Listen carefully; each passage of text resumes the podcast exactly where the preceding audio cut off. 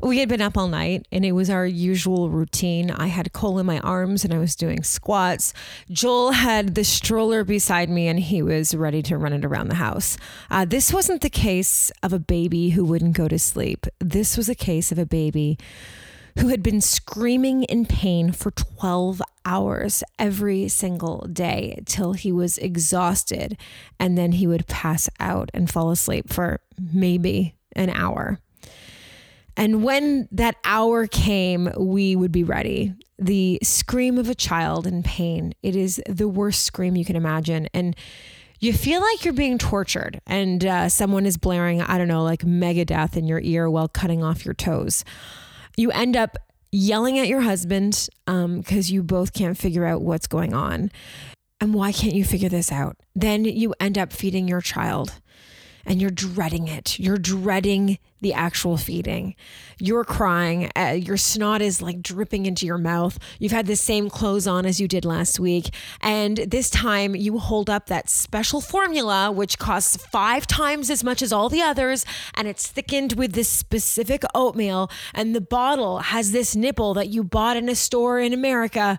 And your baby is just waiting and waiting for the food. He chugs the milk and he does it fast. And this is the moment. This is the moment that you think, okay, right now I'm going to change it all. What you do with your baby after that milk has been ingested is everything. That's what you're thinking in your head. You can't put your baby down. You don't move him. You don't place him on his back. You just hold him upright in this Simba pose. And you're you're praying to God. Even if you don't believe in God, you're saying, "Please, let the milk go down. Please, let it stay down. Let him fall asleep. Let him fall asleep in my arms so I can eventually put him down in a stand up bed that was specifically made for him. Please. And then you do everything right. And you think, this will be the time it'll work. But you see him go blue and his mouth isn't looking very good and then the milk you can actually see it coming up. And then he starts choking and he can't breathe and his heart monitor goes off and his heart rate dips and you start screaming and your husband runs in to take over cuz you can't even think. And he starts doing CPR you go and call 911 and by the time the paramedics arrive your child has cleared his airwaves. The milk is down. He's screaming and the cycle starts again reflux. Hi, my name is Josie Dye, and I have this podcast called Love and Special Needs. I'm a parent of a severe reflux child.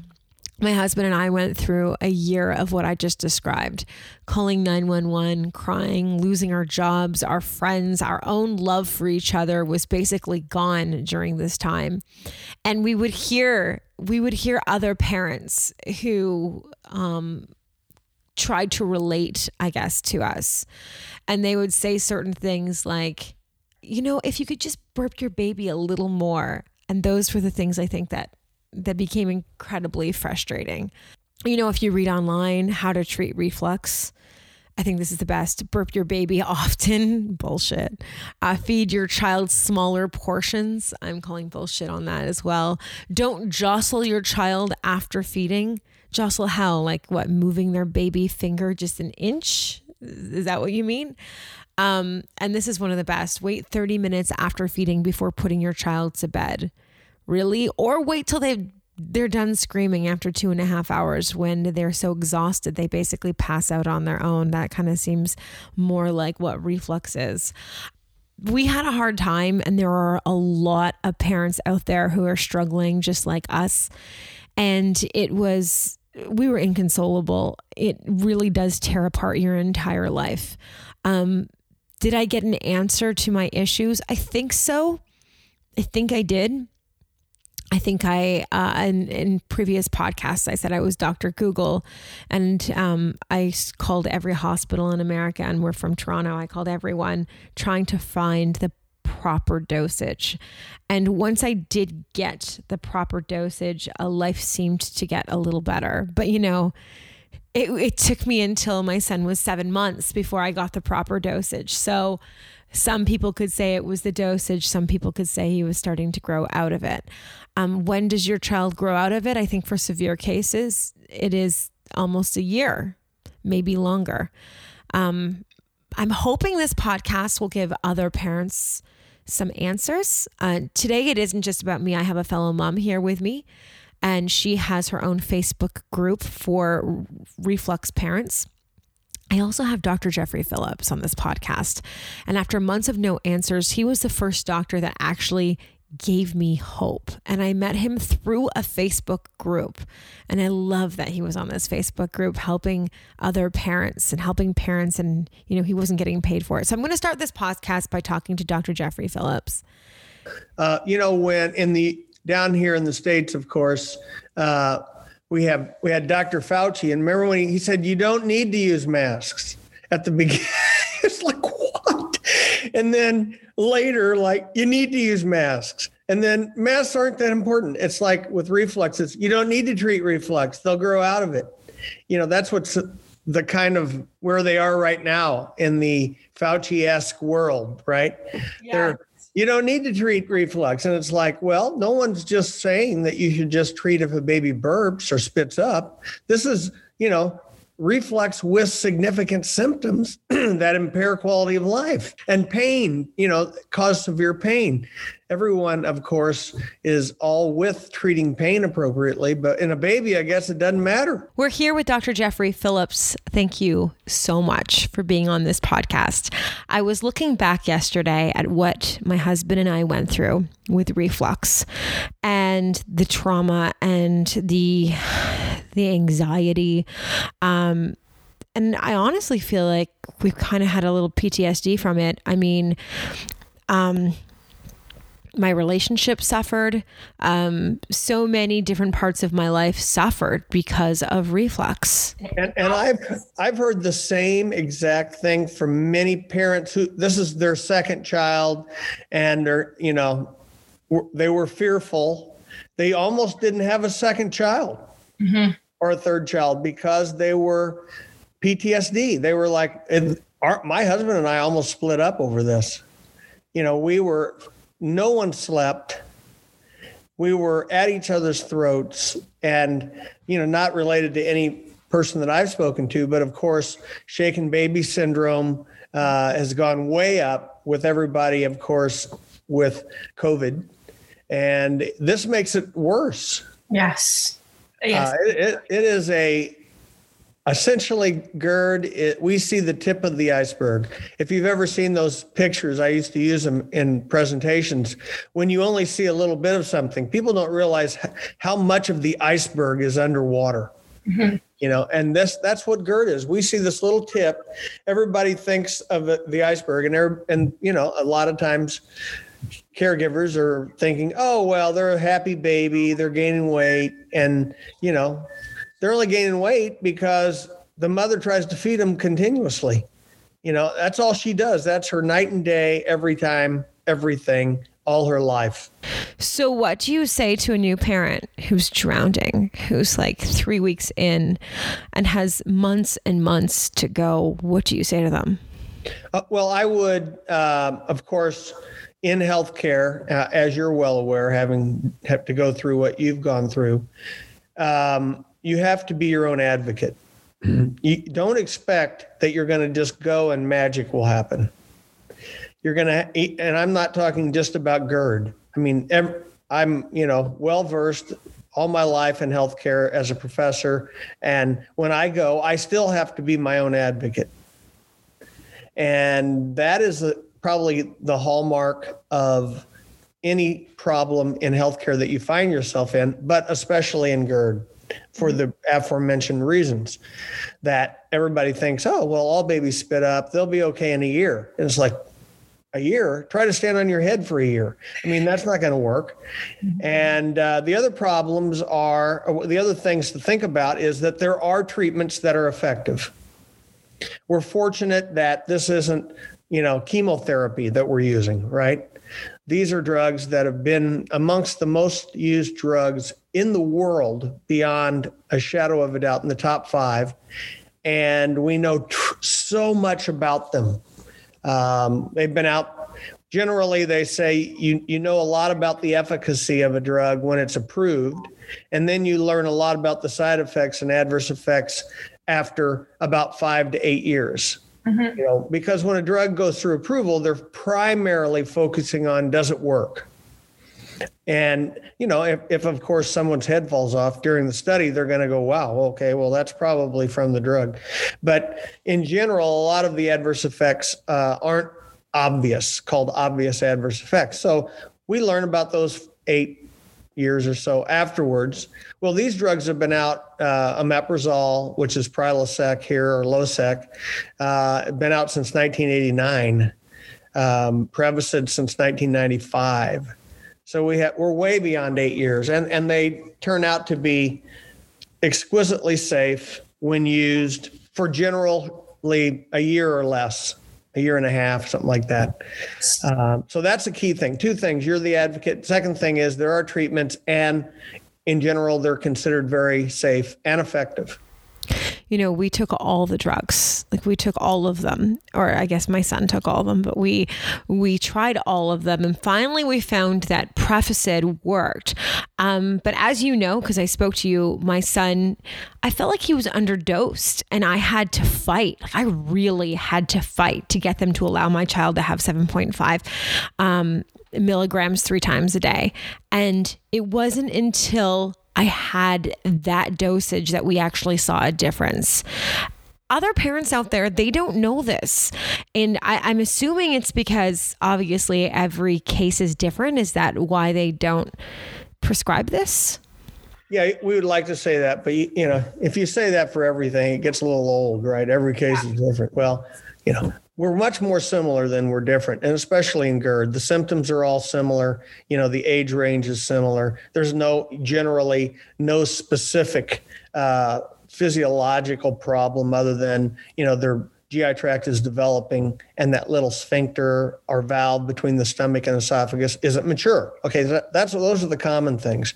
They lay down most of the time. Okay, that gravity isn't on their uh, helping them with reflux, right? Because they're lying down and they, uh, you know, have these common conditions. So we can't really say that you know it's because every case is particularly different. Yes, there are some little nuances, but in general, I think that one uh, there are a, and I just actually was involved with a mom in Great Britain, and I sent a letter w- with the factual information from the medical literature to her physician, and he allowed her to go to three times a day. And that's made a significant difference already in just you know a few days. So when the reason that I think unfortunately the reason that we don't as a group have come together and go, wow, babies metabolize all the drugs faster than we do. Uh, this isn't new, right? I mean, not since I've been in school, uh, which is, you know, way in the 70s. And I know way before then because a lot of the textbooks were 25 years old. So we we know that that after babies are four weeks old, they metabolize drugs and everything faster generally. Mm-hmm. Uh, so that's why we have different dro- dosage. We don't treat them like little adults, right? We don't go, oh well, you're a little adult, so we're going to give you once a day dose, but a tiny little dose. Right. Yeah, we don't do that for anything. No. So uh, I think that if there's a very good uh, form of, of CME for physicians. That's the most commonly used CME for physicians called up to date. And it is up to date. And it, uh, you go in and look anything up, and you're going to be able to find what is the current data from an expert, a, a group of experts who've written that article. And on infant GERD, you know, it, it tells you don't just treat if they're just spitting up occasionally and everything's fine. I mean, these are things we always know. But uh, they, they say, look, they go right at with PPIs. Doses of PPIs in infants often have to be higher. Mm-hmm. So it is out there. The literature does show us, and and then there are studies that, of course, you have to read the study, which people don't. They read the abstract, but they don't read the study. But it, it is there's a plethora of data saying, uh, no, with PPIs, uh, we need to use more and they need to be used more often. So, final question What about all the other stuff like the oatmeal, the changing your diet as a mom, the raising of the bed? Like, does all of that stuff work? You can lift their bed up and tilt them up and all those things. But again, they have an immature sphincter. So they're going to still get reflux. Uh, and then, you know, we can go into the problem is when you don't use the cornerstone treatment and then you try to use all these other treatments, that's when you end up with people, moms not eating anything except for three things. Right. And they're it's like witchcraft. They're thinking, this has got to be working because I can't do this much longer. Yeah. You know? and it's that's not helping. That's not really helping. Well, I had, I'll give you an example. Uh, I mean, it's kind of silly. When I played Little League football or bas- baseball, I had a, a I got a hit one time with this one helmet on. So I always wore that helmet. It didn't have anything to do with me getting a hit. But so that's what people do. They're at, way out on a limb trying all this stuff. They, they said, someone took them, not, not to speak poorly of, of, a, of the shaman, but they took their baby to the shaman. Uh-huh. They took their baby to, you know, all these people who, you know, they put rose quartz around their neck, you know, little beads. I'm going, okay, but you're still not treating the underlying issue, which is acid getting into the esophagus up to the airways. You're not fixing that. Now, is it a miracle? Do they completely, you know, do they graduate college that day? No. They, you know, what happens is the symptoms start to improve a lot of symptoms that babies have with reflux are related to what's called conditional learning. You know, they learn that if they eat food, they're going to cry. It's going to hurt. So they don't eat. You know, and everybody goes, "Well, I've started the, you know, medicine at the right dose, but it's been 7 days and they're still not interested in feeding." I go, "It may take, you know, 2 weeks to 3 weeks for them to unlearn yeah. that it's painful when I take a bottle." Right?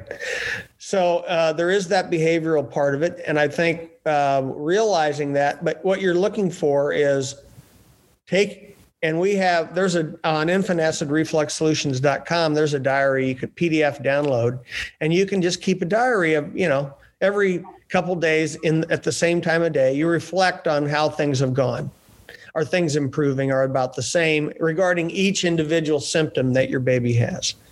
And that, because you know how it is, it's kind of like the fog of war. When you're in it, you can't remember what happened an hour ago. So you do have to kind of keep doing it routinely and at about the same time, but it only takes a few minutes. And then you can start to see, wow, well, this one's really gone away. And gosh, we don't have this anymore. And uh, this one's still kind of hanging in there, but it is seemingly getting better. You leave the hospital after four months and it's home time. This is it. This wonderful year you think you're going to have with your child. You're going to stay home from work. You're going to bond with your baby. Uh, for me, I decided eight months off was enough as I'm a broadcaster in a really competitive industry. Um, people were being fired at my work, jobs were being moved around, but I couldn't go back after my child had just left the hospital. There was no way I could do that. And he was in the hospital for four months. So that meant I had four more months alone with my my little newborn. And these months at home well you know you think okay we're going to have long walks. We're going to take pictures. We're going to be uh, you know we're going to have play dates in the park. We'll watch daytime tv and make baby food from scratch. I remember that. It was something i was like yeah that's what i'm going to do. Well even you know bring the baby to work so that everyone can see my little pumpkin uh, yeah, that's the dream, right? When Cole left the hospital, we had to purchase a suction for his mouth so that he wasn't choking and we could suction the milk from his esophagus. We bought our own heart monitors because when he left, his heart was still dropping as the hospital um, said that he had Brady's, I guess you call them. And yeah, that that didn't go well after that. Our first week at home, we thought we would do shifts. I would stay up all day with Cole and sleep from midnight to 4 a.m. Joel would take him from 12 to 4 a.m. and then in the afternoon as well. And this seemed reasonable, except during that time, he would be choking. And when he choked, I screamed and would run, and Joel would have to take over and do CPR. And, you know, he owned his own business. Um, he sacrificed so much And we had to eventually move beside my parents so that then my mom could help and could take my child for a few hours. It was horrible. And and I don't know if anyone should have to go through what we went through. With me right now is Laura Bennett. She has her own Facebook group, Infant Reflux Support for Girdlings. Uh, she has almost 8,000 members. And I wanted her to tell her story. Um, okay, so in a nutshell, my child had reflux from birth. So right after birth, he I was having apnea um, episodes, and sometimes that can look like seizures, or there could be something wrong with the heart. So they whisked him away, and they didn't know what was wrong with him, and they finally figured it out that it was reflux. And that um, he had to go home on a monitor, an apnea monitor. He was in the, like I said, in the NICU because he turned blue from not breathing. And so um, from there, I just dove into the world of infant reflux and just kind of took charge with him and his case. And I just realized that there's a lot of um, doctors and people and parents out there who just have no idea because I had no idea. Um, I it was before Facebook. I jumped on the internet and I just I just dove right in. Um, and so I just I've learned the causes of reflux. I mean, in my son's case, um, it was mostly his immature LES, his lower esophageal sphincter, um, because he had just had colostrum. So he's not refluxing on my milk or anything in his diet. Can you tell me about the emotional agony that you went through? Because sure. it, it was yes intense. It's it is. It's very intense because well, for one thing, um, my son had what's called silent reflux, but it's not silent. It's, it was anything but silent. So what happens is it's a double burn. The um, acid goes so far up the esophagus that um, it burns. It's a double burn, goes back down, and so and that's where the apnea comes in because it burns and it's so painful that his his lungs shut down to protect themselves. Like that's why he was having apnea episodes. That's how much it burned. It was so, so he screamed and he howled and he yowled and um, it was. And one night actually of this intense 24 hour screaming where I just didn't, I, I, just didn't, I didn't know what else to do. I had him in the car seat, had the car seat on the dryer. I, I just, I, I just was at my wit's end and it was at a time when I had finally gotten uh, a PPI for him, and nobody told me. And now I could look backwards, but anyway, so I didn't know what to do. I called the doctor's office, this, that, the other. And I hopped on the internet and I figured out proper dose to give to him and um, but he screamed so much he went hoarse. Like can you imagine like how horrific to have your baby lose his voice? Like he it was it was just the worst 24 hours i think ever. And and it's hard to come back from that. Again with the having your child on a monitor that could go off he's not breathing you have to learn you can't leave the nicu without um, knowing cpr i mean that in itself is scary like what? Uh, so it, it was very very very stressful yes and what at what point did it all end for you? Um okay, total end, and I'll be honest because the beginning everybody always tells you, oh, give it three months, give it six months, oh, nine months, oh, a year, oh, 18 months. Oh. So, and I do understand why those goals are given because you need some hope. I mean, you really do. So to give hope, usually it's 12 months. So for me, yeah, eh, yeah, at 12 months we were winding down. But I mean, I would say up until my he was three years old, I would have to give it tums at night sometimes, but sometimes, you know. So it went from like the max dose of a PPI with you know you know with um, uh, an H2 blocker with Carafate. With I mean, uh, the kid was on everything. It went from that to just like yeah, needing a, a, a Tums. Did you have to fight for a stronger dosage? Did you have to do that? Okay, yes, um, I did. In fact, I was a pioneer because, um, you know, everything that came out of the University of Missouri, I was part of that. So I was a pioneer. And I, like I said, I hopped on the internet. And at that time, there really was not Facebook, and I'm, I, you know I shouldn't be dating myself, but there was no Facebook, and I found um, Infant Reflux um, forum, and I hopped on, and from there I learned such wonderful first about the dosing and then i learned about the compounding and that the flavor would make it lose stability. So the moms moms the amazing power of these mothers and sometimes a father is is beyond comprehension because these parents have put together, me, myself included, I'm sure you yourself included, have put together and solved things that pharmacists aren't caring or knowing about doctors aren't knowing or caring about you know what do they care if the cherry flavor lasts 10 days and the you know you seem to be getting a little bit more from the non-acidic times but oh this works better? I mean moms figured it all out. They figured everything out that the compounds are losing stability and things like that. So i don't want to say had a nervous breakdown but like i i had to i went to therapy and i didn't know what to do because i felt like this whole year was ruined. It was wasted. I didn't get to enjoy my child like and that's really a weird feeling too. And I work in the school system, so I have the summers off. So I took a year off to be with my child, and this year was like so intense and just not you know there are moments of joy of course but it was just it was just a really really difficult year this is a topic i am obviously really passionate about and i know that there are millions of parents going through this right now i have an email you can email me josie dye at hotmail.com that's uh, J O S I E D Y E at hotmail.com. As I said, what worked ended up working for me was a dosage. So I went to 7.5 mgs three times a day of Prevacid. Uh, we were also on other medication, um, and uh, I can't seem to find what it was, but it was the PPI, I think, that eventually worked. As I said earlier, we did try raising the bed with a monitor. Um, so that obviously we we would be warned if something happened, like my son, you know, flipped over or something. Um, but really, that didn't work. I ended up sleeping with him in my arms. I found a good position sitting upright. And after, you know, a few hours of him falling asleep in my arms, I would then attempt the transition of putting him down flat.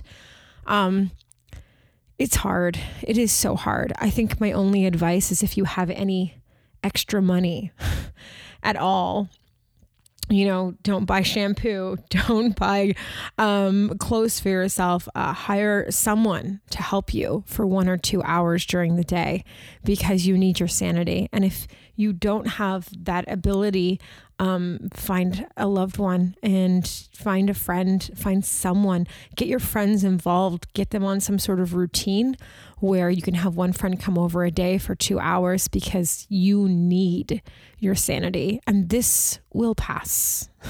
Don't you love hearing that? This will pass. And when it passes, you are going to be so thankful that this is over. So, um, good luck. I hope this podcast helped.